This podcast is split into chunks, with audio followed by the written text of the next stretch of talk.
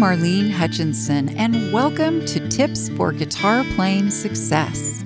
As many of you know, I've been sharing my guitar playing tips every Thursday for more than eight years. It's been my way to hopefully help you stay motivated, be inspired, and continue expanding your guitar playing journey.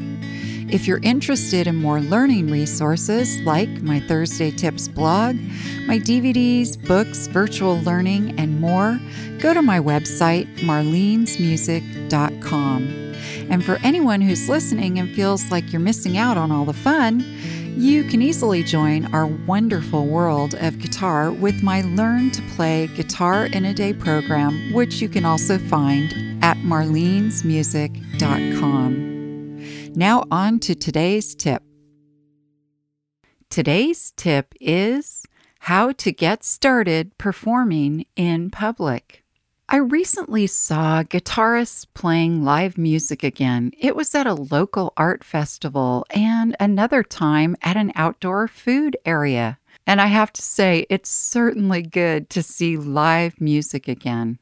In last week's Guitar Friends interview with Tim Godwin of Taylor Guitars, he talked about the importance of getting out there and performing, especially if you'd like to get exposure and performance experience.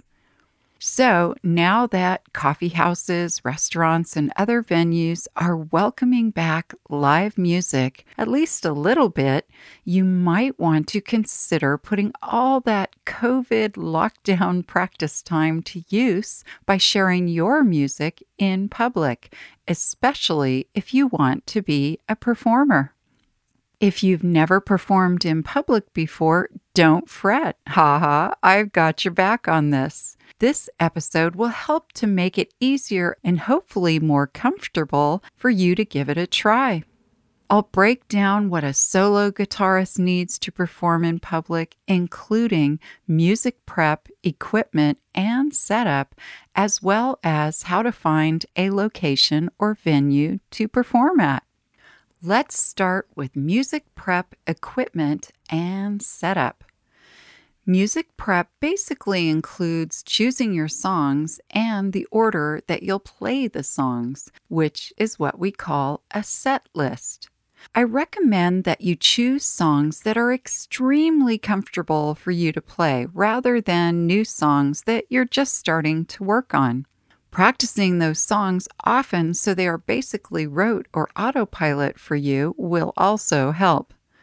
As far as the set list order, the list order should have a natural flow, and you should always start with an easy song to help you relax and get into your performing vibe. There's a possibility that you might have a little nervous energy to work through when you first begin playing, and that's natural and normal. And so it's much more relaxing to get in your groove with what I call an easy schmeezy song. For the set list, it's also good to consider tempo pairings. For example, a couple of faster songs to start with, and then maybe a slow song or two. But of course, it's your call because it's your gig. A typical set lasts about 30 minutes to one hour, although it can be more.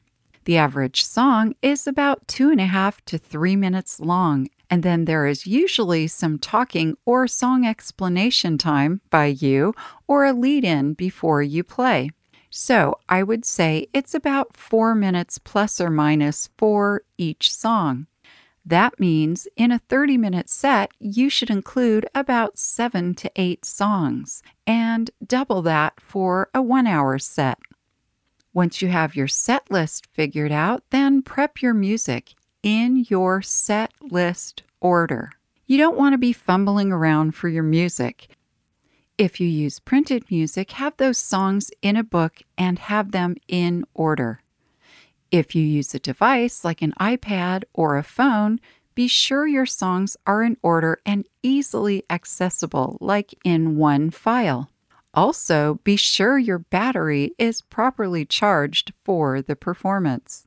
Another thought is if you have your songs memorized, write a list of the song order for your reference and have that handy and in front of you. Also, I recommend if you're playing by memory to have those songs with you in some form, either printed or on your device, just in case you never know. Quick show break join the club. It's easy to join, and you'll enjoy exclusive member info and opportunities. Like a couple of weeks ago, I presented a special member event, Yoga and Meditation for Guitar Players. And coming up soon is a member class about performing. You can join the club at the link in the show notes or on my website, marlenesmusic.com. And a quick reminder your feedback is appreciated, and you'll be helping other guitarists find this podcast. I call it Sharing the Guitar Love. Just go to my show's ratings and reviews or feedback spot in your podcast app. And thank you for taking a few seconds to share your feedback. Now, back to the show. The next thing I want to talk about is equipment. Now, some venues have a mic and amp you can use, so be sure to check on their equipment. In my experience, though, it's good to have your own equipment because you'll be comfortable with its use, operation, and setup. So, what will you need? Well, obviously, you need your guitar, hopefully with a pickup system in it, a guitar cable, tuner, and capo. I also recommend you bring a guitar stand. You'll need your music and a music stand or an iPad phone stand, depending on how your music is set up. You'll need a microphone, and I recommend a dynamic microphone. You'll also need an XLR cable. By the way, in a future episode, I'll talk about microphones in more detail. You'll also want to have a mic stand. Obviously, you're not going to be holding your mic while you're performing. You'll need a portable amplifier. They can be plug in to a power source or battery powered, or they might be both. And good news there are some lightweight amplifiers designed for solo gigging musicians. Remember, you have to schlep all this stuff in and out and I'll talk about amps in a future episode too. It's a good idea to have an extra power cord in case the venue doesn't have one. And I strongly advise that you be sure to rehearse your set list in order using all of your equipment, mic, amp, your stands, etc. You want to be as comfortable as possible. As far as setup, it's handy if you have a rolling cart to help you bring in all your equipment at once. Unless, of course, you have a friend or loved one who has volunteered to be your roadie. I recommend that everything is packed in cases or boxes. It's a lot easier to bring that in. Once in the venue, bring your equipment in and set it up just as you have in your rehearsals so you can recreate a comfortable setting. Also, be sure to allow a cushion of time for your setup in case there's any challenges. After setting up, test the mic, amps, and guitar to ensure that they're hooked up correctly and that your music is set up properly. Now you're ready to perform. But wait, where will you be performing? When looking for a venue, a good place to start is local, like a coffee house, an art festival, or a patio dining location, and libraries and museums too. Think small and local to begin with. You can always build from there. Now that you have some insight into playing in public, why keep your beautiful music to yourself?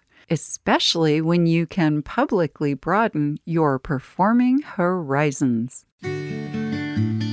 I hope this episode's tip has helped you to continue expanding your guitar skills and knowledge. If you'd like to learn more, check out the many learning resources available at my website, marlenesmusic.com. Thank you for joining today's podcast, and as I like to say, play on.